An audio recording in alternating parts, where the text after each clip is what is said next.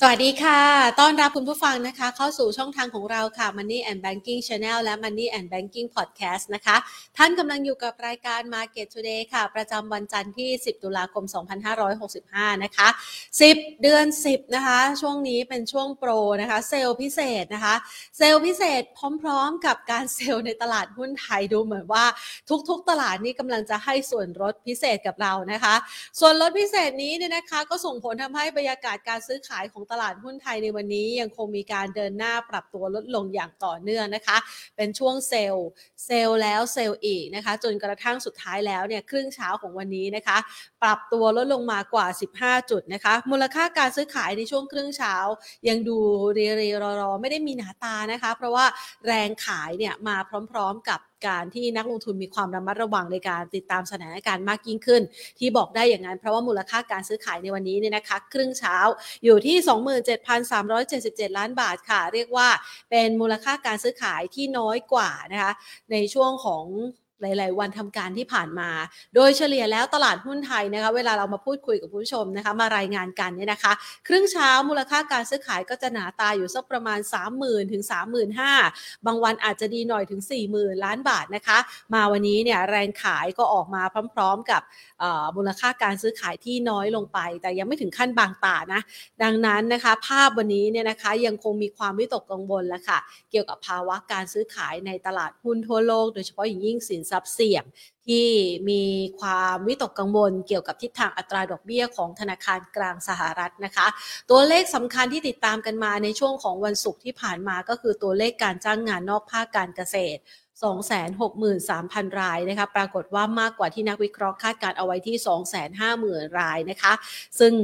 ถือว่ามากกว่าที่นักวิเคราะห์คาดการแต่ชะลอตัวลงมาจากเดือนสิงหาคมที่ระดับสักประมาณ 315,000 รายนะคะ ทีนี้เรามาดูบ้าง บรรยากาศแบบนี้เนี่ยนะคะ ยังคงต้องรอตัวเลขมา confirm กว่าจะให้นักลงทุนเนี่ยคลายความกังวลใจเพื่อที่จะรอดูแล้วก็ซึมซับข่าวรับข่าวเกี่ยวกับทิศทางอัตราดอกเบี้ยนะคะ ที่มีการคาดการณ์กันว่าต้นเดือนพฤศจิกายนนี้นะแป๊บเดียวนะคะ เดือนหนึ่งผ่านไป เดี๋ยวต้นเดือนพฤศจิกาที่จะถึงนี้น่าจะมีการขยับขึ้นอัตราดอกเบี้ยของเฟดอีกประมาณ 0.75%นะคะก็สอดคล้องกับเฟดหลาย ๆ สาขาละที่ก่อนหน้านี้ มีการพูดคุยกันนะคะ เกี่ยวกับกรณีที่มีการระบุถึงแนวโน้มการขึ้นอัตราดอกเบี้ยของเฟดนะคะ ที่ว่าจะมีการขึ้นอัตราดอกเบี้ยประมาณ 0.75%นะคะ ทีนี้เรามาดูต่อ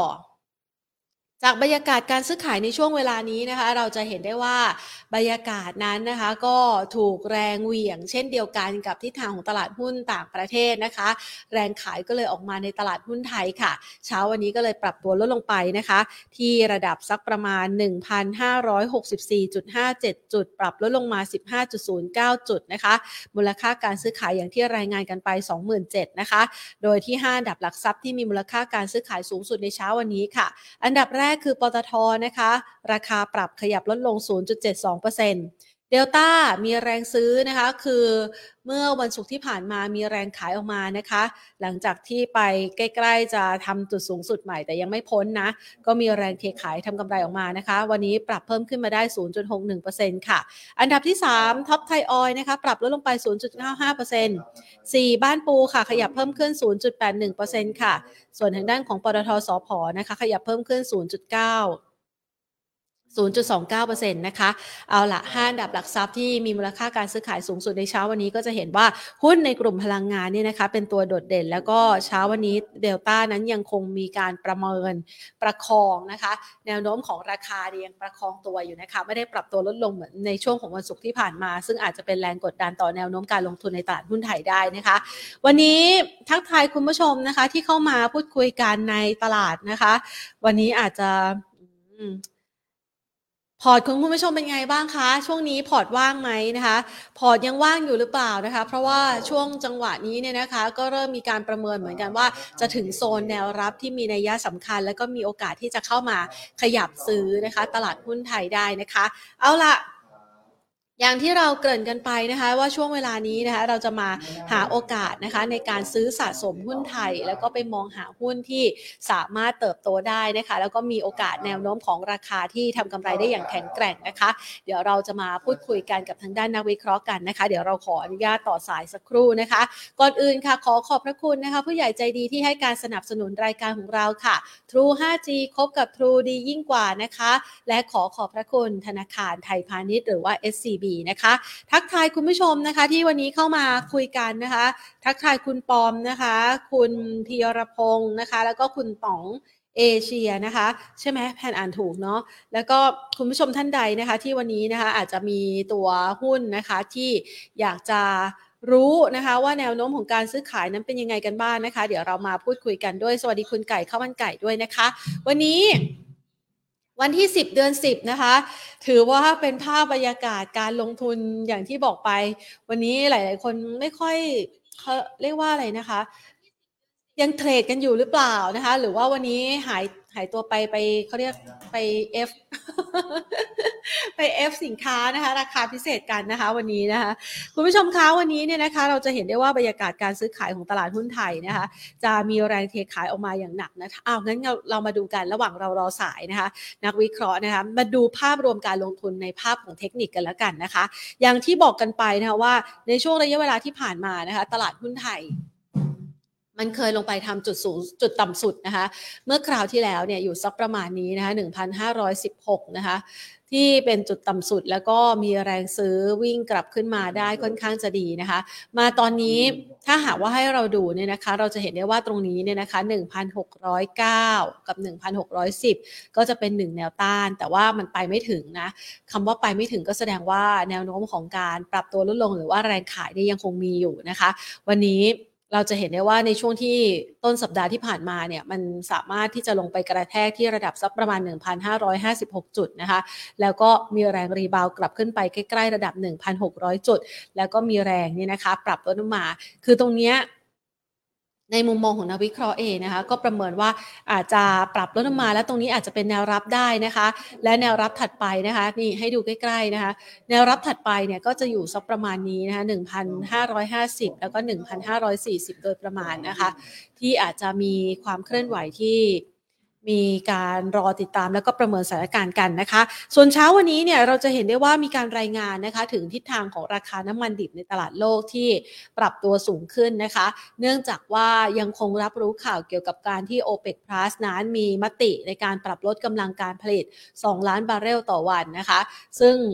จะมีผลการในเดือนพฤศจิกายนนี้ ก็ยังเป็นข่าวที่รับรู้กันนะคะ แล้วก็ส่งผลทำให้ราคาน้ำมันดิบในตลาดโลกเนี่ยปรับขยับตัวสูงขึ้น โดยที่ถ้าเราตรวจสอบล่าสุดนะคะสำหรับราคาน้ำมันนะคะ ในตลาดโลกนะปัจจุบันนี้ต้องบอกว่าตอนนี้เนี่ยเคลื่อนไหวอยู่ในตลาดโซนเอเชียนะคะ โซนเอเชีย ตลาดโซนเอเชียนะคะ ราคาน้ำมันนี้ก็เวสต์เท็กซัสยืนอยู่ที่ 92 ดอลลาร์ต่อบาร์เรลนะคะ ในขณะที่เบรนท์ค่ะยืนอยู่ที่ 97 ดอลลาร์ต่อบาร์เรลนะคะ ระหว่างที่รอสายนักวิเคราะห์นะคะ ก็มาเล่าเรื่องของราคาน้ำมันกันก่อนแล้วกันนะคะ คุณผู้ชมใจเย็นๆนะคะ เดี๋ยวขออนุญาตให้ทีมงานของเราต่อสายนักวิเคราะห์กันก่อนนะคะ มาดูที่ราคาน้ำมันนะคะ จะเห็นได้ว่าราคาน้ำมันเนี่ยก่อนหน้านี้ที่เราพูดคุยกันนะ มันมีจังหวะของราคาที่เร่งตัวไป รับรู้กับสงครามรัสเซียยูเครน ขึ้นไปทดสอบราคาสูงสุด 140 ดอลลาร์ต่อบาร์เรลนะคะ แล้วหลังจากนั้นมันก็มีแรงขายออกมาอย่างต่อเนื่องนะคะ จนกระทั่งไปทำราคาต่ำสุดเนี่ยใกล้ๆกับระดับ 80 บวกลบนะคะเวสต์เท็กซัสนะคะ80 บวกลบนะคะ ที่ระดับราคานั้น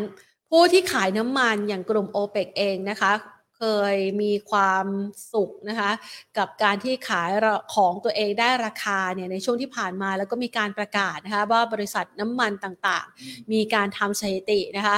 รายงานรายได้และกำไรสูงสุดเป็นประวัติการในช่วงที่ราคาน้ำมันแพงๆนะคะ พอมาวันนี้เนี่ย ราคาน้ำมันมันเริ่มต่ำลงมา แล้วพอมีมติในเรื่องของ OPEC Plus นะคะ ก็เลยทำให้ราคาน้ำมันเนี่ยรีบาวกลับมาอีกครั้งหนึ่งนะคะ เดี๋ยวเราคงจะได้มาประเมินกันว่าแนวโน้มของราคาน้ำมันดิบนั้นจะเป็นยังไงกันบ้างนะคะ ซึ่ง ในช่วงเวลานี้นะคะ เราไปพูดคุยกันดีกว่านะคะ กับทางด้านของนักวิเคราะห์นะคะ ว่าจะประเมินสถานการณ์การลงทุนในตลาดหุ้นไทยอย่างไรนะคะ พูดคุยกับคุณธีรดาชานยิ่งยงค่ะผู้อำนวยการเอาโสฝ่ายวิเคราะห์หลักทรัพย์ จากบริษัทหลักทรัพย์ฟิลิปประเทศไทยค่ะ สวัสดีค่ะคุณธีรดาค่ะ ค่ะ สวัสดีค่ะค่ะ มาวันที่ตลาดนี่นะคะ มีแรงขายออกมาค่อนข้างหนักนะคะ ต่อเนื่องหลายวันแล้ว เราประเมินสถานการณ์การลงทุนในช่วงนี้ให้นักลงทุนได้เห็นภาพยังไงบ้างคะค่ะ ตอนนี้เนี่ยคงเป็นลักษณะของการพักตัวลงมานะคะ เพราะว่าก็มีหลาย ๆ ประเด็นเนาะหลัก ๆ เลยก็คงจะเป็นเรื่องของเมื่อวันศุกร์ที่ผ่านมานะคะ ตัวเลขภาคแรงงานของสหรัฐที่ออกมาก็อาจจะอาจจะดูจริง ๆ มันเป็นตัวเลขที่ดูดีขึ้นนะ สำหรับภาพโดยรวมของเศรษฐกิจ แต่กลับว่านักลงทุนเนี่ยกลายไปกังวลว่าเฟดน่าจะเร่งขึ้นอัตราดอกเบี้ยจากจากประเด็นดังกล่าว หรือว่าตัวเลขดังกล่าวที่เห็นนะคะ ก็เลยทำให้มีแรงเทขายค่อนข้างเยอะในตลาดหุ้นสหรัฐ แล้วก็ต่อเนื่องมายังภูมิภาคของบ้านเราด้วยนะคะ แล้วก็อีกประเด็นหนึ่งก็น่าจะเป็นเรื่องของอ่อสัปดาห์นี้เนี่ย เราทำการแค่3วันทำการ แล้ว อีกสองวันสุดท้ายของสัปดาห์เนี่ยเราหยุดทำการ แต่ว่าจะมีตัวเลขเศรษฐกิจสำคัญของทางสหรัฐที่ประกาศออกมาก็คือพวกตัวเลขเกี่ยวกับอัตราเงินเฟ้อ PPI แล้วก็ CPI นะคะ ซึ่งตรงนี้เนี่ยก็เป็น อีกหนึ่งประเด็นที่นักลงทุนเนี่ยน่าจะจับตามองกันค่อนข้างใกล้ชิด เพราะว่ามันจะสามารถไปสะท้อนถึงเรื่องของอัตราเร่งในการปรับขึ้นอัตราดอกเบี้ยของเฟดได้นะคะ ซึ่งณตอนนี้เนี่ยคนคงมองภาพว่าเดือนพฤศจิกายนที่ที่กำลังจะมีการประชุม FOMC เนี่ยน่าจะได้เห็น 0.75 อีกครั้งหนึ่งในการปรับขึ้นนะคะ ค่ะ เราจริง ๆ แล้วเนี่ยนะคะ 0.75%นี่ก็ถือว่าเป็นสิ่งที่ประธานเฟดหลาย ๆ สาขาพยายามที่จะตอกย้ำกับเรามาเสมอเลยใช่ไหมคะ?ค่ะ ก็ก็จะเป็นแบบนั้นแต่ว่าตลาดก็ยังพยายามจะมองหาจุดจุดพัก ผ่อนคลายได้บ้างว่าคงขึ้นแหละ ยังไงดอกเบี้ยคงเป็นขาขึ้นชัดเจนเพียงแต่ว่าอัตราเร่งในการปรับตัวเพิ่มขึ้นเนี่ยไม่ต้องเร่งมากได้ไหมแบบค่ะตลาดค่อนข้างจะเหนื่อยอะซึ่งฮะก็ก็เห็นว่าประธานเฟดในหลาย ๆ สาขาเนี่ยมีความเห็นในทำนองเดียวกันว่ายังไงต้องสกัด ตัวเงินเฟ้อให้อยู่ให้ได้ แล้วก็อาจจะมีบางส่วนที่อาจจะมองว่าเออก็จะไม่ให้มีผลกระทบในเรื่องของภาพรวมของเศรษฐกิจมากนักเพียงแต่ว่าเนื่องจากตัวเลขเศรษฐกิจที่ออกมาค่อนข้างดีกว่าคาด มันก็เหมือนกับไปสะท้อนเรื่องของการจ้างงานที่ยังดูดีอยู่ น่าจะรับมือได้ แล้วก็เศรษฐกิจเนี่ยก็อาจจะยังคงมีความร้อนแรงอยู่ได้ เพราะฉะนั้นเฟดก็จะยิ่งมองไปในเรื่องของของการที่จะต้องพยายามเอาเงินเฟ้อให้อยู่หมัด เพราะฉะนั้นเรื่องของการปรับขึ้นอัตราดอกเบี้ยก็เลยยังอยู่ในเลนจ์ที่อาจจะดูค่อนข้าง aggressive อยู่ค่ะ ค่ะ ดังนั้นเนี่ยในช่วงของสัปดาห์นี้นะคะ จะมีการเปิดเผยตัวเลข CPI ในช่วงวันพฤหัสบดีที่เราหยุดกันเนี่ยนะคะ เรามีค่ะการคาดการณ์แนวโน้มว่ามันจะมีโอกาสชะลอตัวลงจากเดือนก่อนหน้าไหมคะ?หรือว่าเรามีมุมมองต่อแนวโน้มอัตราเงินเฟ้อของสหรัฐอย่างไรบ้างอะคะ? จริงๆ มุมมองอัตราเงินเฟ้อเนี่ยของของหลาย ๆ ที่คงจะคล้ายๆ กันในช่วงเวลาเดียวๆกันอย่างของเราที่เพิ่งประกาศออกมา มันก็มีตัวเลขที่ที่ดูชะลอลงจากเรื่องของตัวพลังงานเนาะราคาพลังงานที่ปรับลดลงในช่วงก่อนหน้านี้น่าจะช่วยอัตราเงินเฟ้อในในเดือนก่อนๆให้ชะลอลงบ้างเพียงแต่ว่าในส่วนของสหรัฐอเมริกาเองเนี่ยตัวอัตราเงินเฟ้อเนี่ยก็ค่อนข้างจะอยู่ในระดับที่ ที่สูงรุนแรง แล้วถ้าเทียบกับอัตราเงินเฟ้อเป้าหมายเนี่ยก็ยังอยู่สูงกว่า 3-4 เท่านะคะ เพราะฉะนั้นเนี่ยถือว่ายังห่างไกลจากเป้าหมายที่เฟดจะเดินไปจนถึง เพราะฉะนั้นเนี่ยอัตราเงินเฟ้อที่ประกาศออกมาถึงแม้ว่าชะลอตัวลง แต่ยังอยู่ในระดับที่ค่อนข้างสูงแบบนี้เนี่ยก็ยังมีความเป็นไปได้เหมือนกันว่าว่าเรื่องของ path ในการปรับอัตราดอกเบี้ยของเฟดเนี่ยน่าจะยังอยู่ใกล้ ๆ เดิม ค่ะ ในกรณีเช่นนี้เนี่ยนะคะมันจะเป็นภาพกดดันต่อตลาดหุ้นไทยมากน้อยแค่ไหนคะ?เพราะว่าก่อนหน้านี้เนี่ยเราฟื้นตัวจากระดับ 1,516 จุดนะคะในช่วงสักประมาณเดือนกรกฎาคมมาถึงเดือนกันยายนนะคะ แต่ว่ามาครั้งนี้ลงมารอบนี้เนี่ยนักลงทุนเริ่มไม่ไมไม่ไม่ไวไม่ไว้วางใจแล้วเราจะทำจุดต่ำสุดใหม่ไหมคะ?เราประเมินสถานการณ์ยังไงบ้างอะค่ะ? คือตอนนี้เนี่ยเท่าที่ประเมินอยู่เนี่ยก็ยังไม่ได้มองถึงขนาดว่าเลวร้ายว่าเราจะต้องทำจุดต่ำสุดใหม่นะคะ แต่ปฏิเสธไม่ได้ว่าประเด็นหรือว่าปัจจัยที่เป็นปัจจัยเสี่ยงข้างนอกเนี่ย เราค่อนข้างจะจะควบคุมหรือว่าดูแลมันได้ยาก ทำให้เอ่อ sentiment เนี่ยเวลาการปรับตัวของเฟดเนี่ยที่รุนแรงเนี่ย sentiment การลงทุนในตลาดในสินทรัพย์เสี่ยงเนี่ยมันเป็นทางเกทิฟแล้วก็เราก็จะต้องโดนหางเลขไปด้วยนะคะ ซึ่งถ้ามองจริงๆแล้วอะในส่วนของ downside ของเราที่จะมีในรอบนี้เนี่ยเราเรายังคาดหวังว่าก็อาจจะปรับลงไปที่ใกล้ๆเดิมนะคะ แต่ยังไม่น่าสร้างโลใหม่ เพราะว่าเรายังมองว่าประเด็นหรือว่าปัจจัยในเชิงบวกของเราในช่วงปลายปีเนี่ยก็ยังมีอยู่นะคะ โดยเฉพาะอย่างยิ่งเรื่องของภาคการท่องเที่ยวที่เรามีความหวังกันค่อนข้างเยอะ แล้วก็ในช่วงที่ผ่านมาหลังจากการเปิดประเทศของเรา เราก็เริ่มเห็นตัวเลขของนักท่องเที่ยวที่เข้ามาเนี่ยค่อนข้างเยอะขึ้นนะคะ เพราะฉะนั้นเนี่ยความคาดหวังในการที่จะมี key driver ในการผลักดันการเติบโตในไตรมาสที่4เนี่ยก็ยังยังยัง intact อยู่นะคะ เราก็ยังมองว่าน่าจะไปได้อยู่ แล้วก็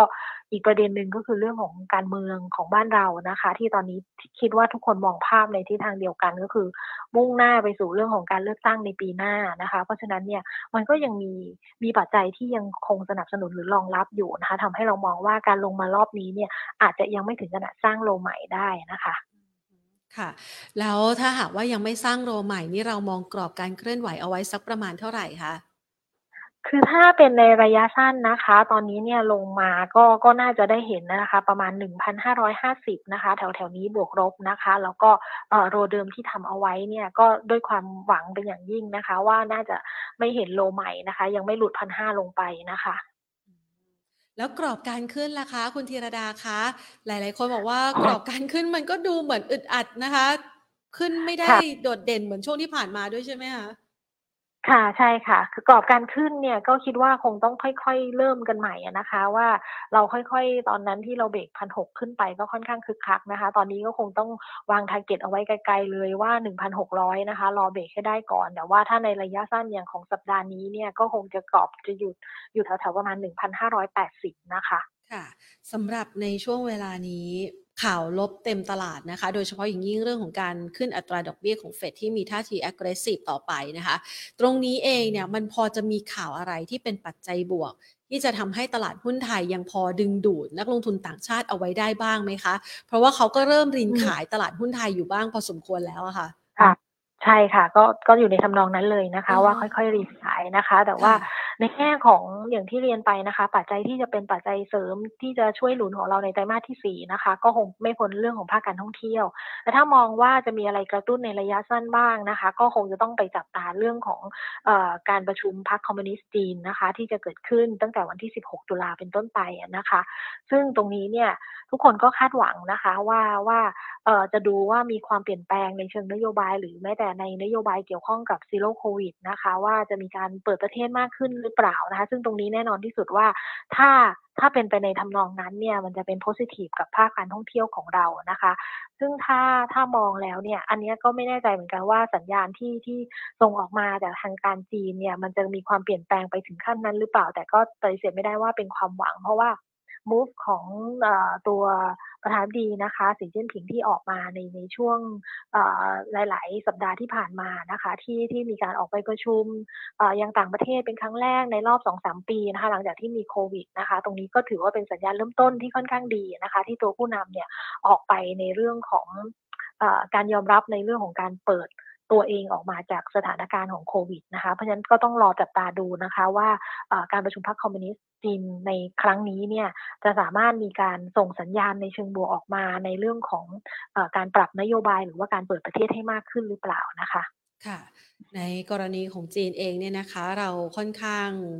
ได้รับแรงกดดันพอสมควรนะคะ ว่าเขาจะเริ่มมีการฟื้นตัวเมื่อไหร่ เพราะว่าเขาก็จะเป็นตัวที่เป็นปัจจัยเร่ง ให้แนวโน้มของการเติบโตในภูมิภาคเอเชียดูน่าสนใจมากขึ้นด้วยนะคะ ทีนี้เรามาดูต่อนะคะ ปัจจัยที่อาจจะมีแรงผลักดันในช่วงวันนี้เนี่ยก็คือเรื่องของราคาน้ำมันดิบในตลาดโลกค่ะคุณธีรดาคะมันเริ่มมีการฟื้นตัวกลับมาอีกครั้ง เรามองว่าการฟื้นตัวในครั้งนี้นี่แข็งแกร่งมากแค่ไหนคะ ค่ะจริงๆการฟื้นตัวในครั้งนี้เนี่ยจริงๆก็ก็ถือว่ามีการดีดตัวขึ้นได้ค่อนข้างแข็งแรงดีนะคะ เพียงแต่ว่าเราก็ยังไม่ได้ถึงขั้นมองว่าตัวตัวเทรนที่เป็นที่เป็น downtrend เนี่ยจะเปลี่ยนแปลงไปจากหน้ามือเป็นหลังมือนะคะ เพราะว่าตรงนี้เนี่ยอาจจะเป็นปัจจัยในระยะสั้นที่เข้ามา แต่ว่าประเด็นหลักเลยในเรื่องของเศรษฐกิจโลก ที่น่าจะเข้าสู่ภาวะของการชะลอตัวหรือว่าถดถอยนะคะที่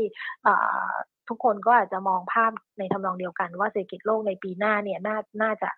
น่าจะยังคงดูอยู่ในสภาวะที่ชะลอตัวหรือว่าถดถอยอยู่ อันนี้น่าจะเป็นปัจจัยหลักในการกดดันตัวอัพไซด์ของตัวราคาน้ำมันนะคะ ส่วนเรื่องของภูมิศาสตร์การเมืองเนี่ยก็ต้องบอกว่าความไม่แน่นอนมันก็มีอยู่ค่อนข้างเยอะนะคะ ในเรื่องของรัสเซียยูเครนเนี่ยจะออกหน้าไหนเนี่ยก็ยังยังไม่ไม่อาจจะคาดเดาได้แบบ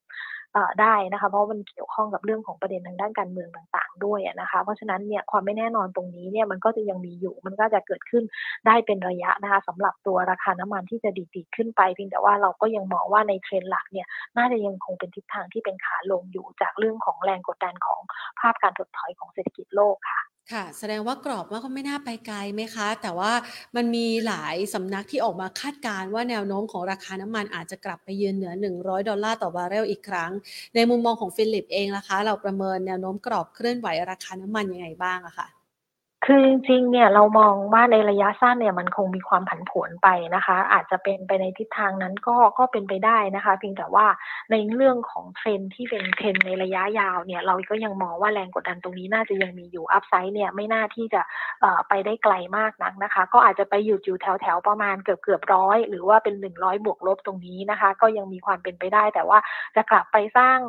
เป็นไฮแบบร้อยยี่สิบร้อยยี่สิบห้าเหมือนรอบที่ผ่านมาเนี่ยก็ยังก็ยังคิดว่าอาจจะยังคงไกลอยู่นะข้อมูลนะตอนนี้ที่เรามีอยู่นะคะค่ะ วันนี้ก็มีแรงเก็งกำไรเข้ามาในหุ้นในกลุ่มลงกลั่นด้วยนะคะ คาดหวังเกี่ยวกับเรื่องของวิกฤตพลังงานในยุโรป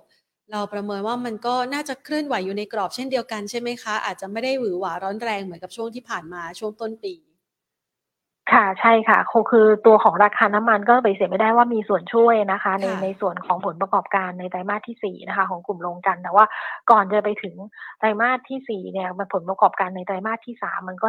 มันก็จะมีความเป็นนิเกทีฟจากราคาน้ำมันช่วงเยอะนะคะ ตรงนี้ในระยะต้องระมัดระวังนิดนึงนะคะ ค่ะ ดังนั้นวันนี้เนี่ยที่มันมีแรงเข้ามาเคลื่อนไหวคึกคักในหุ้นกลุ่มพลังงาน เราแนะนำนักลงทุนในการที่จะเทรดดิ้งตามกรอบยังไงบ้างคะ สำหรับนักลงทุนนะคะ ถ้าภาพโดยทั่วไปเนี่ยก็ก็ถ้ากลยุทธ์ในช่วงนี้ก็ยังคงต้องเป็นการ trading ในกรอบไปก่อนนะคะ แล้วก็พยายามเลือก sector หรือว่าหุ้นที่ที่อาจจะดูมีธีมที่รองรับในการ growth ข้างหน้านะคะ ยิ่งตลาดลงเยอะๆเนี่ยนักลงทุนก็อาจจะแบบมีการถอดใจนะคะ แต่ว่าก็พยายามหาหุ้นตัวที่เราคิดว่ามี growth story ข้างหน้ารองรับราคาย่อลงมา ก็ถือว่าเป็นจังหวะในการเฝ้าเพื่อที่จะให้ได้หุ้นในราคาที่ถูกลงได้นะคะ ค่ะ เรามีธีมอะไรที่น่าสนใจที่ให้นักลงทุนได้จับตาในช่วงเวลานี้บ้างค่ะ คืออย่างตอนนี้นะคะ ก็อย่างที่เรียนว่าว่าในช่วงไตรมาสที่สี่เนี่ย มันก็คงจะเป็นเรื่องของ high season ของภาคของการท่องเที่ยวของเรา หลังจากที่เราเปิดประเทศแล้วเนี่ยจำนวนนักท่องเที่ยวที่เข้ามาเนี่ยก็ต้องบอกว่าก็ค่อนข้างเยอะนะคะ แล้วก็ความคาดหวังของการที่จะได้ target ที่สิบล้านคนของนักท่องเที่ยวที่จะเข้ามา ก็ดูมีความหวังอยู่ว่ามีความเป็นไปได้ เพราะว่าในช่วงเก้าเดือนแรกเนี่ยเราก็ไปแล้วประมาณหกล้านนะคะ แล้วก็มาเร่งเอาตอนที่เราเปิดประเทศนั่นเอง แล้วก็ในช่วงไฮซีซันของเราเนี่ยก็คิดว่าน่าจะเป็นไปได้นะคะเพราะฉะนั้นเนี่ยในธีมเรื่องของอภาพของการท่องเที่ยวเนี่ยเรายังมองว่าได้ประโยชน์อยู่นะคะ แล้วก็อีกอันนึงก็คงเป็นเรื่องของดอกเบี้ยขาขึ้นที่ที่น่าก็ก็จะชัดเจนนะคะว่าว่าทุกคนก็ต้องขยับดอกเบี้ยในทางขาขึ้นเพื่อต่อสู้กับเงินเฟ้อนะคะ คือธนาคารกลางต่างๆ ที่เร่งตัวขึ้นไปของเราเนี่ย ถึงแม้ว่าธนาคารกลางของเราเนี่ยปรับขึ้นอัตราดอกเบี้ยน้อยกว่าคนอื่นนะคะ แต่ว่าตัวธนาคารของเราธนาคารพาณิชย์ของเราเนี่ยก็เหมือนจะอั้นไม่ไหวเหมือนกันนะคะ จะสังเกตว่ารอบที่แล้วเนี่ยที่มีการปรับขึ้นอัตราดอกเบี้ยนะคะ ก็เริ่มมีการทยอย ปรับขึ้นอัตราดอกเบี้ยของธนาคารพาณิชย์ขึ้นแล้วนะคะเพราะฉะนั้นก็เป็นหนึ่งใน sector ที่น่าจะได้ประโยชน์จากช่วงของดอกเบี้ยที่เป็นขาขึ้นอยู่นะคะ อีกส่วนหนึ่งก็น่าจะเป็นเรื่องของบาทอ่อน ซึ่งในช่วงนี้เนี่ยก็ต้องบาทอยู่ในทิศทางที่ค่อนข้างอ่อนค่านะคะ ถึงแม้ว่ามีการชะลอลงมาเล็กน้อย แต่ว่าในเทรนหลักๆ แล้วเนี่ยคิดว่าน่าจะอิงไปในทางอ่อนค่าอยู่ เพราะฉะนั้นก็ยังยังเป็นสามธีมหลักๆ ที่เรามองไว้นะคะค่ะยังกรณีเงินบาทอ่อนค่าเนี่ยนะคะมีจังหวะของการอ่อนค่าไปชนที่ระดับสักประมาณ 38 บาทนะคะบวกลบด้วย เรามองว่าโอกาสของการอ่อนค่าของเงินบาทนี่มันจะไปได้ไกลแค่ไหนคะ จริง ๆ มองว่ามีโอกาสที่จะอิงไปในทางอ่อนค่านะคะ ถ้าคือถ้าเทียบ compare กับตัวตัว US ดอลลาร์แล้วเนี่ย US ดอลลาร์ก็ก็อิงไปในทางแข็งค่าค่อนข้างชัดเจนนะคะ ด้วยตัวนโยบายเรื่องของเงินฟงเงินเฟ้อต่างๆ เรื่องของ move ของเฟดนะคะ เพราะฉะนั้นเนี่ยค่าเงินสกุลอื่นๆ ในเชิงเปรียบเทียบเนี่ยน่าจะถูกอิงไปในทางอ่อนค่านะคะ ของเราเนี่ยรอบที่แล้วเราขึ้นไป 38 กว่าๆเลยทีเดียวนะคะ 38.5 ได้นะคะ แล้วก็มีการย่อตัวลงมานะคะ แล้วก็สร้างฐานแต่ว่าถ้าถ้ามองตามสัญญาณทางด้าน เทคนิคนะคะ ก็ยังมีโอกาสนะคะว่าน่าจะเวียงอยู่ในทิศทางที่ที่เป็นทางอ่อนค่าต่อเนื่องไปนะคะเพราะฉะนั้นโอกาสที่จะเห็นเรื่องของการกลับไปเทส 38.5 ยังมีความเป็นไปได้อยู่นะคะค่ะมันส่วนหนึ่งแล้วเนี่ยนะคะ พอท่องเที่ยวดี คนก็จะเริ่มว่า เอ๊ะเงินบาทมันจะเริ่มกลับมามีทิศทางของการขยับแข็งค่า ได้เมื่อไหร่เราประเมินความเคลื่อนไหวของเงินบาทเอาไว้ให้พอให้ หรือว่าเป็นทม์ไลน์ให้คุณผู้ชมหรือท่านนักลงทุนได้เห็นภาพคร่าวๆหน่อยได้ไหมคะ อืมจริง ๆ ตอนนี้ต้องค่ะยอมรับนะคะ ว่าเทรนด์จริง ๆ เนี่ยเป็นเป็นทางอ่อนค่ามากกว่านะคะ แต่ว่าการย่อตัวลงมาแข็งค่าเป็นระยะเนี่ยก็มีความเป็นไปได้นะคะ แต่ว่าก็มองว่าคงไม่ได้แบบว่าแข็งลงไปแบบว่ากลับ กลับคิดนะคะ เพราะฉะนั้นเนี่ยถ้าในระยะแรกถ้าย่อตัวลงมาในกรอบของการแข่งค่าเนี่ยประมาณสัก 37 นะคะ ถึง 36.8 เนี่ยเป็นไปได้ที่จะย่อลงมาให้เห็นนะคะสำหรับการแข่งค่านะคะ แต่ในทางอ่อนค่าเนี่ยก็จะกลับไปที่ 38.5 เป็นเป้าแรกนะคะ ก็จะเป็นกรอบของค่าเงินบาทค่ะ อะงั้นเรามาลองเลือกดูหุ้นดีกว่านะคะ อยากจะรบกวนให้คุณธีรดานะคะ ช่วยเลือกหุ้นตามธีมที่ให้มากันสักหน่อย เพราะว่าตอนนี้เนี่ยอ๋อตลาดหุ้นไทยก็ลงมาใกล้ๆ ระดับแนวรับที่เราพอจะเริ่มเพิ่มน้ำหนักการลงทุนได้ใช่ไหมคะหนึ่งห้าห้าศูนย์ที่จะเพิ่มน้ำหนักการลงทุนตรงนี้ใช่ไหมคะ ค่ะค่ะก็จริงๆ เนี่ย ตามธีมนะคะ อย่างอย่างธีมแรกเลยที่ที่มองว่าเรื่องของเกี่ยวกับการท่องเที่ยวนะคะ ที่ดีขึ้นเนี่ยเราจะมีหุ้นเล็ก ๆ ตัวหนึ่งที่มองดูน่าสนใจนะคะ ที่อิงกับการท่องเที่ยวเพราะว่าจริงๆการท่องเที่ยวเนี่ยก็มีหลาย ๆ sector ที่เกี่ยวข้องแล้วก็ได้ประโยชน์นะคะ แล้วก็ราคาหุ้นก็ขึ้นไปได้พอสมควรแล้ว อีกตัวหนึ่งที่เรามองว่าน่าสนใจนะคะ ที่มองว่าถ้าย่อลงมาเนี่ยน่าสนใจในการเก็บก็คือตัวสปานะคะ ก็คือตัวสยามเอ่อ wellness group นะคะ SPA นะคะ ตัวนี้เนี่ยเรามองเรื่องของการได้อานิสงส์จากการท่องเที่ยวที่ฟื้นตัวนะคะ โดยเฉพาะยิ่งในส่วนของอกรุงเทพกับภูเก็ตเนี่ยก็เห็นมีการใช้บริการของนักท่องเที่ยวเข้ามาเนี่ยเยอะมากขึ้น แล้วก็ประกอบกับเรื่องของ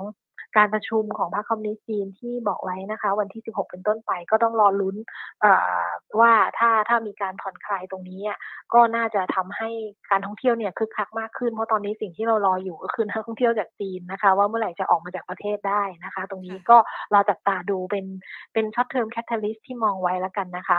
ส่วน ประเด็นในเรื่องของผลประกอบการนะคะไตรมาสที่สามเนี่ยน่าจะน่าจะเห็นการฟื้นตัวขึ้นได้นะคะ ทั้งในระดับ year on year แล้วก็ Q on Q นะคะ อย่างถ้าเทียบกับปีที่แล้วเนี่ยแน่นอนที่สุดว่ามีเรื่องของโควงโควิดนะคะ ฐานค่อนข้างต่ำตรงนี้น่าจะได้ประโยชน์จากการเห็นการโกรธนะคะ ส่วน Q on Q เนี่ยต้องบอกว่าเราเริ่มเห็นนักท่องเที่ยวเข้ามาจากการเปิดประเทศของเราเนี่ยเราก็จะเห็นการฟื้นตัวของผลประกอบการของ SPA นะคะในไตรมาสที่ 3 ที่ดีขึ้นทั้งในระดับ year on year แล้วก็ Q on Q แล้วก็ต่อเนื่องไปจนถึงตรมาสที่ 4 เลย เพราะว่าเป็นช่วง high season นะคะ แล้วก็มาตรการต่างๆของภาครัฐเนี่ยยังค่อนข้างสนับสนุนนะคะ จะสะท้อนได้จากว่าการเปิดสาขาต่างๆ เนี่ยของตัว SPA เนี่ยเริ่มกลับเข้าสู่ภาวะที่ใกล้เคียงปกติมากขึ้นนะคะ ตอนนี้ก็เปิดไปประมาณ 95%จากทั้งหมด 62 สาขานะคะ แล้วก็ utilization rate เนี่ยก็ขยับเพิ่มขึ้นเป็นลำดับนะคะ ตอนนี้อยู่ที่ 70%นะคะ เพราะฉะนั้นก็เป็นตัวหนึ่งที่เรามองว่า ขึ้นไปแล้วเนี่ยถ้ามีการย่อตัวลงมาจากภาพโดยรวมของตลาดเนี่ยยังคงค่อนข้างน่าสนใจนะคะ ในการรับเพื่อที่จะไปต่อในช่วงช่วงของประกาศงบไตรมาสสามแล้วก็ต่อเนื่องถึงไตรมาสสี่เลยค่ะค่ะจะเห็นได้ว่าตัวนี้ก็ยังมีแรงซื้ออย่างต่อเนื่องนะคะ แนวโน้มของกราฟนี่เป็นขาขึ้นนะคะ ค่ะก็ค่อนข้างชัดเจนนะคะ แนวโน้มของกราฟนะคะ ถ้าดูจากตัวเส้นค่าเฉลี่ยต่างๆ เนี่ยก็เรียงตัวกันสวยงามปรับเพิ่มเพิ่มขึ้นไปเลยนะคะ MACD ก็อยู่เหนือเส้น zero line นะคะ ตัดเหนือเส้น signal ด้วยนะคะ ก็ก็เป็นภาพของของการเป็น bullish ที่เป็นขาขึ้นนะคะเพียงแต่ว่าราคาที่ขึ้นมาแรงๆเนี่ยเราก็รอซื้อในช่วงย่อตัวลงมานะคะก็ก็มองว่าน่าสนใจคือถ้าภาพรวมตลาดจะแย่หรือว่ามีการย่อตัวลงเนี่ยมีแรงขายออกมาตรงนี้เนี่ยก็มองว่าน่าสนใจในการเข้าไปทยอยรับได้ค่ะตัวนี้ค่ะ นอกเหนือจากตัวนี้ล่ะคะ ยังพอมีตัวอื่นที่น่าสนใจในการที่จะเข้าลงทุนในธีมของการท่องเที่ยวไทยบ้างไหมคะออืมจริงๆการท่องเที่ยวเนี่ยอย่างที่เรียนนะคะ หลายหลายๆตัวเลยนะคะ ไม่ว่าจะเป็นโรงแรมถ้าเป็นโรงแรมเนี่ยเราชอบเซนเทลนะคะ แล้วก็จะมีในส่วนของตัว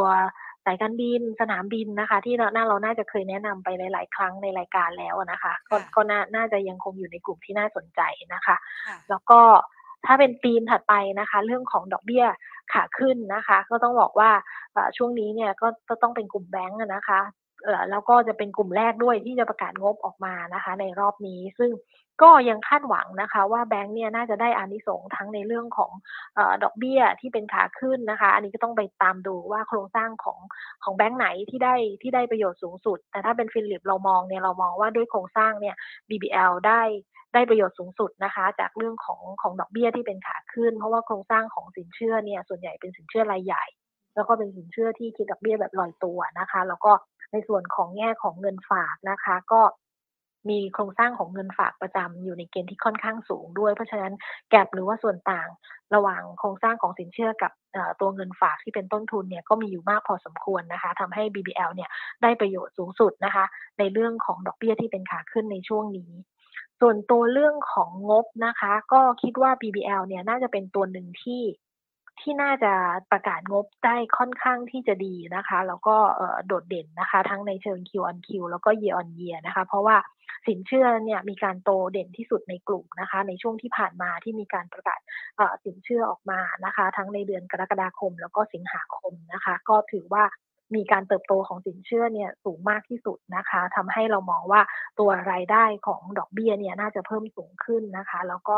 ในสัดส่วนของฝั่งการตั้งสำรองนะคะ ของ BBL เนี่ยต้องบอกว่าเขาว่ามีการตั้งสำรองที่สูงกว่าค่าเฉลี่ยของกลุ่มค่อนข้างมากนะคะ ก็มีความเป็นไปได้ว่าตั้งสูงไปมากๆ อย่างนี้แล้วเนี่ยก็อาจจะตั้งสำรองได้ลดน้อยลงนะคะ เพราะฉะนั้นเนี่ยเรื่องของผลกำไรเนี่ยก็น่าจะเป็นในทิศทางที่เป็นบวกมากขึ้นนะคะ BBL เป็นตึงหนึ่งตัวที่เราแนะนำเป็นท็อปพิกของเราในกลุ่มแบงค์นะคะ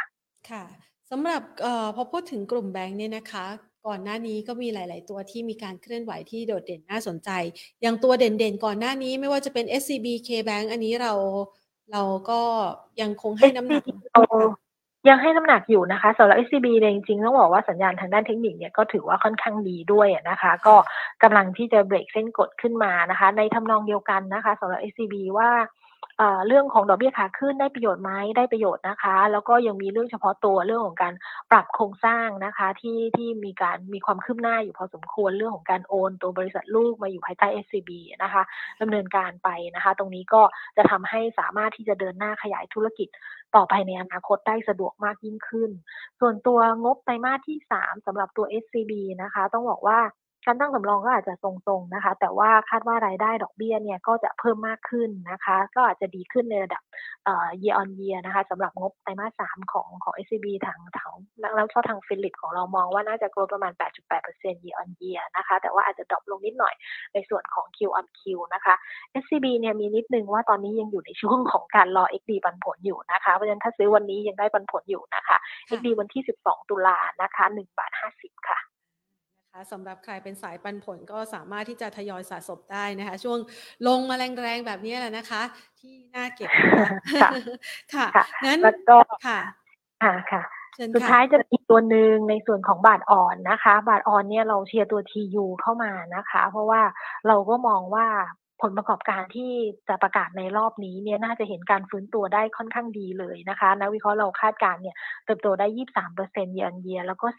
46.7% Q on Q นะคะมองเรื่องของการปรับราคาขายที่ปรับตัวเพิ่มขึ้นนะคะ ก็ได้ประโยชน์นะคะ เพราะว่าเรื่องของยอดขายเนี่ยเพิ่มขึ้นในหลาย ๆ กลุ่มเลยในส่วนของ TU นะคะ ไม่ว่าจะเป็น Ambience นะคะเอ่อตัว Frozen หรือว่าตัว Pet Care ก็ตามนะคะ ก็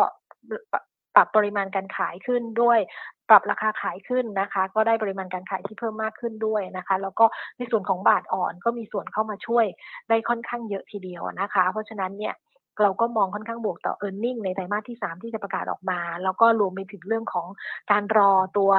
ITC นะคะ ที่เป็นบริษัทลูกที่จะเข้ามาเตรียมขายนะคะ ในช่วงปลายปีนะคะ น่าจะเป็นไตรมาสที่ 4 นี้นะคะ เพราะฉะนั้นเนี่ยตรงนี้ก็จะเป็นตัว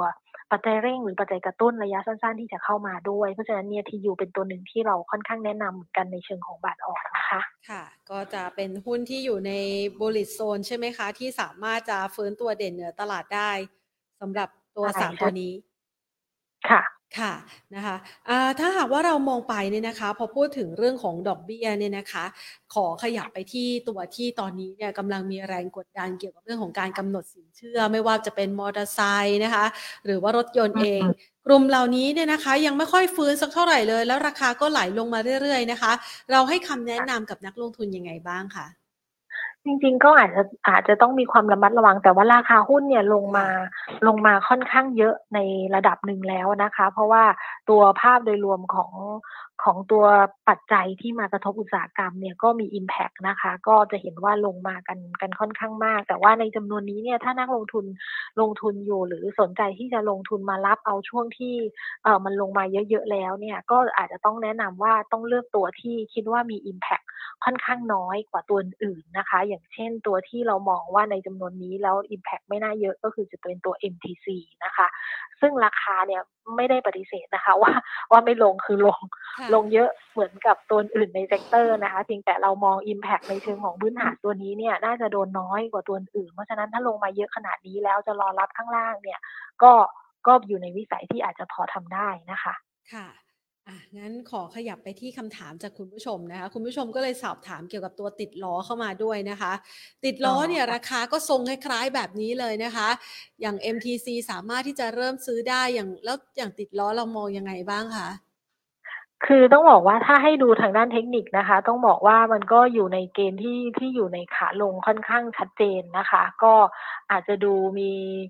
มีแนวรับที่อาจจะดูค่อนข้างที่จะลึกลงไปอะนะคะ ถ้านักลงทุนที่ที่ถืออยู่เนี่ยก็ถ้าตอนนี้ก็ต้องถือว่าถ้ายังไม่ได้ขายก็ก็มาไกลแล้วเหมือนกันนะคะ แต่ถ้าสมมติว่านักลงทุนที่อยากจะเข้ารับแล้วยังไม่มีแล้วอยากจะรอรับนะคะ ก็ไม่ต้องรีบนะคะ ก็ค่อยๆรอตอนนี้ 24บาท90นะคะ เรามองว่าแถวๆประมาณ 23บาท30 23บาท40นะคะ จะเป็นแนวรับนะคะ ค่ะคุณ ผู้ชมบอกว่าติดอยู่ที่32ตอนนี้เราควรทำยังไงดีเฉลี่ยตรงนี้ได้ไหม แนวโน้มของการเฉลี่ยแล้วขึ้นไปมีโอกาสหรือเปล่าอย่างเงี้ยค่ะ อ๋อจริง ๆ ถ้าสมมติว่าตลาด เออหรือว่าหุ้นที่อยู่ในแนวโน้มที่เป็นขาลงเนี่ย เราจะแบบค่อนข้างสงวนท่าทีในการให้เฉลี่ยใน ในส่วนที่เป็นขาลงนะคะ ต้องรอว่ามันมีสัญญาณในการเบรกขึ้นมา แล้วเราค่อยตามตอนแลลี่น่าจะดีกว่าค่ะ แล้วก็ค่อยไปเฉลี่ยต้นทุนกันตรงนั้น เพราะว่ารู้สึกว่าก็มาไกลมาก ๆ แล้วเหมือนกันนะคะ ถ้าจากสามสองสามสิบห้าแถว ๆ นั้นนะคะอ่า งั้นขอขยับไปที่ตัว CPO บ้างนะคะ CPO นี่เคยเป็นหุ้นที่โดดเด่นในกลุ่มค้าปลีกนะคะ มาวันนี้เนี่ย เชื่อว่าหลาย ๆ คนเนี่ย ถัวแล้วถัวอีกซื้อแล้วซื้ออีกนะ มันก็ยังไม่สิ้นสุดการลงสักทีนะคะ แนะนำ CPO ยังไงบ้างคะ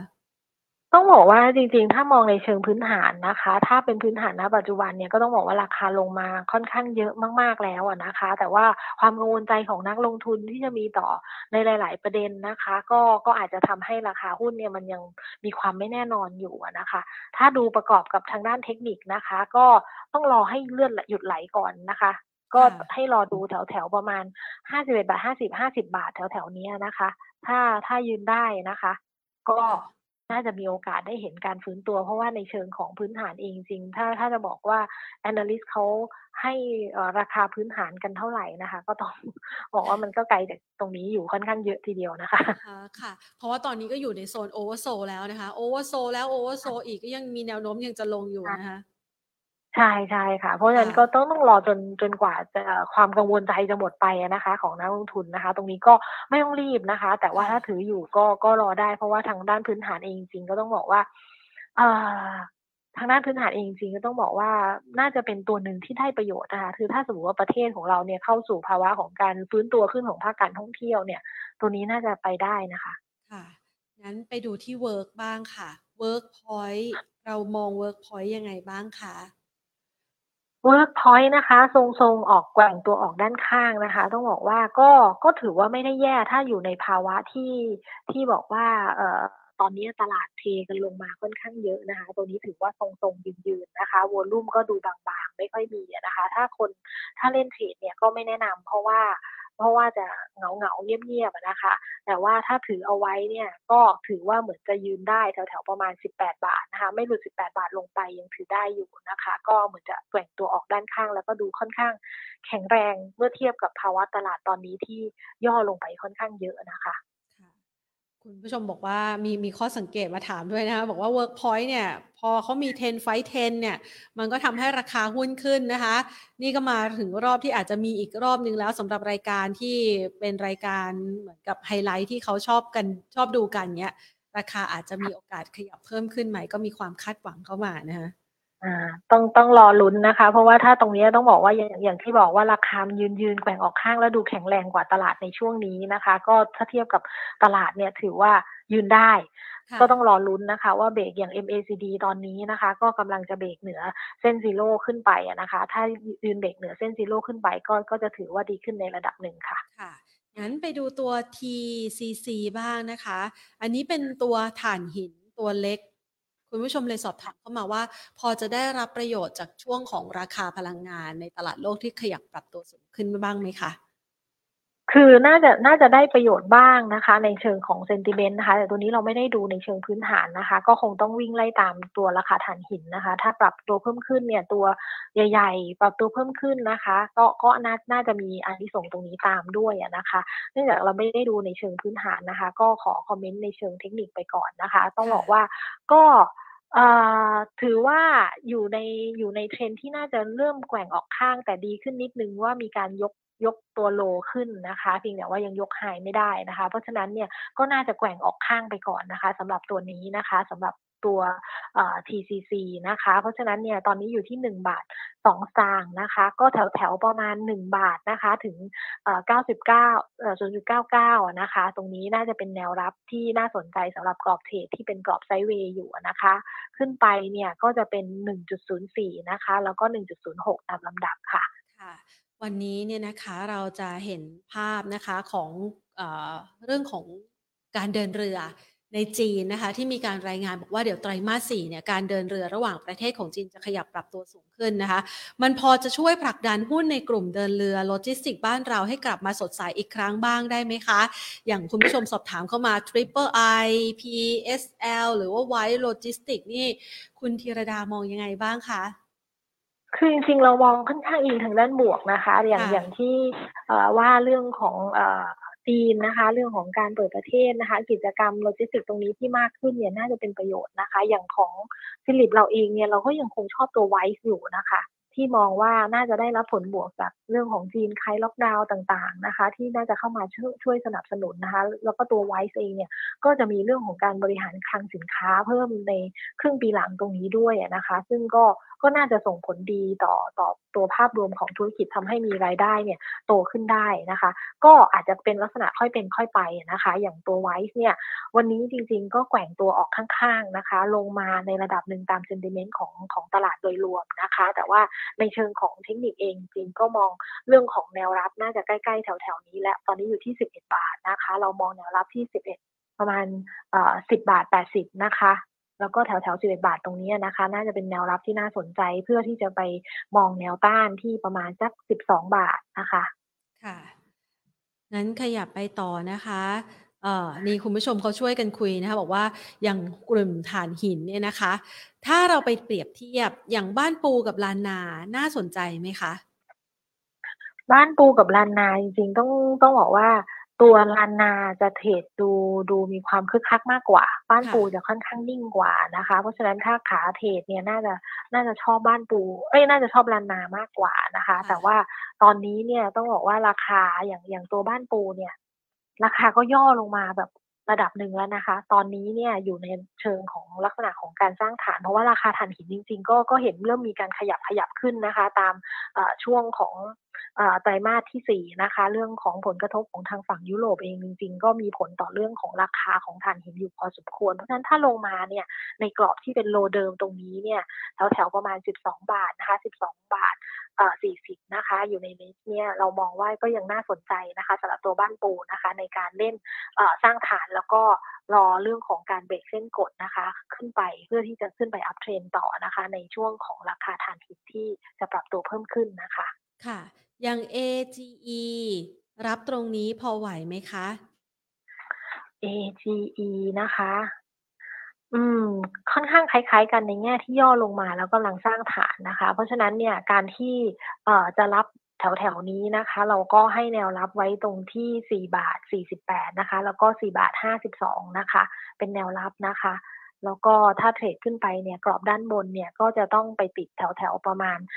4บาท 74 นะคะ แล้วก็ 4 บาท 80 ค่ะ ค่ะ คุณผู้ชมท่านหนึ่งนะคะ สอบถามเข้ามานะคะ ทั้งในกลุ่มของโรงแรมแล้วก็ค้าปลีกนะคะเขายกตัวอย่างเช่น มินโอสถสภา GPSC และแมคโครรวมไปถึง CPO นะคะบอกว่าเนี่ยถ้าคนไม่มีหุ้นก็อยากให้ลงอีกนะคะ บางคนมีแล้วเริ่มขาดทุนแล้วแต่ก็ยังซื้อถั่วอยู่นะคะ ถ้าเรามองอนาคตของตัวอย่างที่คุณผู้ชมยกตัวอย่างมานะคะ คุณธีรดา มินโอสถสภา GPSC แมคโคร CPO ในรายนามเหล่านี้นี่ยังคงเป็นหุ้นที่น่าสนใจในการลงทุนอยู่ใช่ไหมคะ ถึงแม้เขาจะลงมาค่อนข้างจริงใช่ค่ะราคาหุ้นลงมาเยอะมากนะคะ แต่ว่าถ้าถือว่ามิน CPO อย่างเงี้ยค่ะ ก็ GPSC อย่างเงี้ยค่ะ คือถือว่าเป็นหุ้นหุ้นขนาดใหญ่ที่ที่มองว่าในเชิงพื้นฐานค่อนข้างแข็งแรงนะคะเพียงแต่ว่าราคาหุ้นเนี่ยก็ไม่รู้ว่าจะขยับขึ้นตอนไหนนะคะณตอนนี้ต้องบอกว่าแรงกดดันในในแต่ละตัวเนี่ยหลาย ๆ ข่าวเนี่ยมันทำให้มันยังขึ้นไปไม่ได้นะคะ แต่ถ้าถามว่าถ้าถือมาจนถึงขนาดนี้แล้วเนี่ยลงมาลึกขนาดนี้แล้วยังถืออยู่เนี่ยแสดงว่าทุกคนต้องมองยาวแล้วล่ะค่ะ ก็ก็น่าจะได้อยู่อะค่ะ ในเชิงพื้นฐานนะคะ ค่ะ แล้วตัว GFPT กับ TFG พอจะอ้างอิงเงินบาทอ่อนค่า แล้วก็มองในเรื่องของการส่งออกไก่ได้ไหมคะค่ะจริงๆก็ในในแง่ของ sentiment น่าจะได้นะคะ อย่าง GFPT นะคะ ก็ เรื่องของบาทอ่อนเป็นธุรกิจที่มีการมี part ของการส่งออกเป็นส่วนหนึ่งนะคะ ตรงนี้ก็ก็น่าน่าจะได้อานิสงส์นะคะ แล้วก็เรื่องของการเปิดประเทศของของทางญี่ปุ่นอะไรอย่างเงี้ยค่ะออเดอร์เรื่องของไก่อะไรเงี้ยที่จะมีมากขึ้นนะคะ ตรงนี้น่าจะได้ประโยชน์เหมือนกันนะคะค่ะขยับไปที่ตัวปตทสพค่ะตัวปตทสพที่เขาจะมาแรงวันที่ราคาน้ำมันค่อนข้างโดดเด่นนะคะ มาครั้งนี้เนี่ยแนวโน้มมันจะไปในกรอบประมาณไหนคะ จริงๆอะเริ่มเหมือนกับเป็นกรอบที่มีเห็นภาพของความความไซด์เวย์ของปตทสพนะคะ ก็คือวิ่งตามราคาน้ำมัน ทุกคนอาจจะมีภาพของว่าราคาน้ำมันขึ้นมาในระดับหนึ่งแล้วแล้วอย่างที่บอกว่าน่าจะได้เห็นเต็มที่หนึ่งร้อยบวกลบนะคะสำหรับ West Texas นะคะ มันก็เลยจะมีกรอบเหมือนกับมีกรอบกั้นเอาไว้เหมือนกันสำหรับ upside นะคะ เพราะฉะนั้นเนี่ยกรอบของสผ.อยู่ในทำนองเดียวกันนะคะ เราก็มองว่า ย่อตัวลงมาเนี่ยแถวแถวประมาณ 160 ที่ลงมาหลาย ๆ รอบแล้วเด้งเนี่ยน่าสนใจนะคะ ส่วนกรอบข้างบนที่ขึ้นไปนะคะ แถวแถวประมาณ 176 นะคะ 177 แถวๆนี้ก็เป็นกรอบ upside เพราะฉะนั้นตอนนี้เนี่ยอยู่ที่ 170 เนี่ยยังพอมีอัพไซด์อยู่พอสมควรนะคะ ประมาณสัก เอ่อ106 177นะคะ ก็ก็ถือว่าเป็นอัพไซด์แล้วก็รอย่อลงมาเล่นกันอีกรอบเล่นเป็นรอบนะคะ ค่ะ ขออีกสักสองตัวนะคะ คุณผู้ชมสอบสอบถามเข้ามาบอกว่าเขาอยู่ดอย CPF ครับ อยากรู้วิธีขึ้นขึ้นไปสู่ดอยใหม่ คือตอนนี้อยู่ดอยและลงมาอยู่ เมื่อไหร่จะถึงตีนดอยแล้วมีโอกาสกลับขึ้นไปบ้างคะ อ๋อ EPF นี่จริงๆ ต้องบอกว่าวันนี้ถือว่าค่อนแข็งแรงนะคะ กว่าตลาดเพราะตลาดลงไปเยอะนะคะ วันนี้เริ่มมีการดีดๆกลับขึ้นมาเพียงแต่อัพไซด์เนี่ยก็ต้องเป็นสเต็ปนะคะ เพราะว่าลงมาก็เยอะในระดับหนึ่ง เพราะฉะนั้นเนี่ย CPF เนี่ยกลับไปเห็น 20 แถวแถว25 ยังมีความเป็นไปได้นะคะ 25 หรือ 25 บาท 50 นะคะ อันนี้ไม่แน่ใจว่าใช่ดอยที่อยู่หรือเปล่าหรือว่าจะเป็นเหนือกว่านั้นเพราะจริงๆ CPF เดาเอาถ้าเป็นดอย ถ้าถ้าเป็นดอยสายสองอาจจะยากนิดนึง แต่ถ้าอยู่ในกรอบเลสระหว่าง 24 ถึง 27 เนี่ยมองเห็นภาพว่าว่ามีความเป็นไปได้ในความเหวี่ยงที่จะได้เห็นอยู่นะคะนะคะเผื่อคุณวรวุฒิจะบอกมานะคะว่าติดอยู่ที่ดอยไหนนะคะงั้นขยับไปที่ซิงเกอร์บ้างค่ะ ซิงเกอร์แนวโน้มยังดีไหมคะ Singer เนี่ยจริง ๆ ต้องบอกว่าเป็นตัวที่อาจจะลงตามกลุ่มไฟแนนซ์นะคะ ที่ที่โดนผลกระทบนะคะในแง่ของดอกเบี้ยขาขึ้นด้วยส่วนหนึ่งนะคะ ในแง่เรื่องของการควบคุมดูแลของของกฎระเบียบของทางแบงค์ชาติออกมาด้วยนะคะ Singer ก็พากันลงมาตาม ตามๆกันนะคะ แต่ว่าในแง่ของผลกระทบของดอกเบี้ยขาขึ้นต้องบอกว่า Singer น่าจะโดนน้อยกว่าคนอื่น เพราะว่าเขาเพิ่งมีเรื่องของเงินเพิ่มทุนเข้ามานะคะ ตรงนี้เนี่ยเรื่องของ cost of ฟันของเขาน่าจะได้เปรียบกว่าคนอื่นๆอยู่ แต่ว่าในเชิงของเซนติเมนต์เนี่ยราคาที่ลงมานะคะ ก็มองให้กราฟทางด้านเทคนิคล้วกันนะคะ ว่าแนวรับตอนนี้ 38.25 นะคะคราวที่แล้วเคยลงมาแถวๆประมาณ 35 บาท 50 นะคะ ก็แถวๆนี้น่าจะเป็นแนวรับนะคะ แล้วก็ 37 2แนวรับนะคะ35บาท50แล้วก็37บาทนะคะ เป็นแนวรับส่วนอัพไซด์เนี่ยต้องบอกว่าตอนนี้มันยัง trade อยู่ในกรอบที่เป็นเทรนขาลงอยู่นะคะ ก็วาง upside แบบทีละ step ค่อยเป็นค่อยไปนะคะ ถ้าขึ้นไปเนี่ยก็น่าจะได้ 40 บาท 25 นะคะ แล้วก็ 41 บาท 50 นะคะ ค่ะ ตัวสุดท้ายขอตัวหนึ่งนะคะ KSL ค่ะ ถือยาวได้ไหมคะ KSL นะคะ ช่วงนี้คือคึกคักตามราคาน้ำตาลนะคะ แล้วก็เรื่องของ เอ่อ ตอนนี้เนี่ยน่าจะขึ้นไปติดต้านแรกก่อนแถว ๆ 4 บาทนะคะ แล้วก็ต้านถัดไปนะคะ ประมาณ 4 บาท 10 สตางค์นะคะ ค่ะ ได้เลยค่ะ วันนี้ต้องขอขอบพระคุณคุณธีรดามากเลยนะคะ มามองแนวโน้มการลงทุนให้กับเรานะคะ พร้อมตอบคำถามให้กับคุณผู้ชมด้วย ค่ะครับขอบพระคุณมากค่ะ สวัสดีค่ะ ค่ะ สวัสดีค่ะ วันนี้คุณธีรดาก็ให้นะคะหุ้นเอาไว้นะคะ เป็นตัวท็อปพิกนะคะ ที่เป็นตามธีมเลยนะคะ ขอคุณธีรดาไว้นะ หุ้นแกร่ง bullish zone นะคะ ส่วน bullish zone เนี่ยที่เป็นตัวแกร่งเนี่ยนะคะ มีอยู่ 3 ตัวนะ ไฮไลท์สำคัญเลยนะคะ สามารถที่จะมีราคาฟื้นตัวเหนือตลาดได้เดี๋ยวคุณผู้ชมลองไปสคริปต์ฟังดูนะคะ เพราะว่าก็เป็นตัว top pick นะคะที่มองมาทั้งปัจจัยทางด้านเทคนิคนะคะ แล้วก็มองทั้งปัจจัยด้านตัวฟังดัมเ n ทัลด้วยนะคะ เพื่อที่จะมองหาโอกาสการลงทุนกัน เพราะว่า 3 ตัวที่คุณธีรดาให้ไว้ใน3ีมเนี่ยนะคะ ก็จะมีแนวโน้มของรายได้และกำไรที่เติบโตดีในอนาคตนะคะ ถือว่ามีธีมการลงทุนที่ support แล้วก็ภาพทางเทคนิคที่น่าสนใจนำมาฝากกันไว้นะคะ ส่วนคุณผู้ชมท่านใดนะคะที่เข้ามานะคะทักทายกันในวันนี้นะคะ หลาย ๆ ท่านก็เข้ามาพูดคุยกันนะคะ ตั้งแต่บรรยากาศการลงทุนที่ไม่ค่อยเป็นใจกับการลงทุนช่วงเวลานี้สักเท่าไหร่ ทักทายคุณพีรพงศ์คุณต๋องนะคะ คุณอ๋อย คุณเจรกิจนะคะ คุณปียโรสนะคะ คุณลูกเกดนะคะ คุณราชาโชค คุณเบ คุณพุทธิพงศ์นะคะ คุณโตเกียวนะคะ คุณธงชัย แล้วก็คุณบรวุฒินะคะ หลาย ๆ ท่านนะคะเข้ามาสอบถามกันนะคะ ก็ถามคำถามให้นะคะ แล้วก็รวมไปถึงใน Facebook Live กันด้วยนะคะ เข้ามาพูดคุยกัน สวัสดีน้องชวนันท์นะคะ คุณยายาย คุณกริงไกรคุณนัทพันธ์แล้วก็คุณตูนนะคะ เอาละค่ะ วันนี้ก็เป็นภาพหนึ่งนะคะ ของการลงทุนที่นำมาฝากกัน คุณโตเกียวบอกว่า ติดดอยตัวที่มีปันผลยังดีกว่าติดตัวที่ไม่มีปันผล และแนวโน้มธุรกิจยังเป็นขาลงอยู่ครับอ๋อใช่ค่ะ คืออย่างน้อย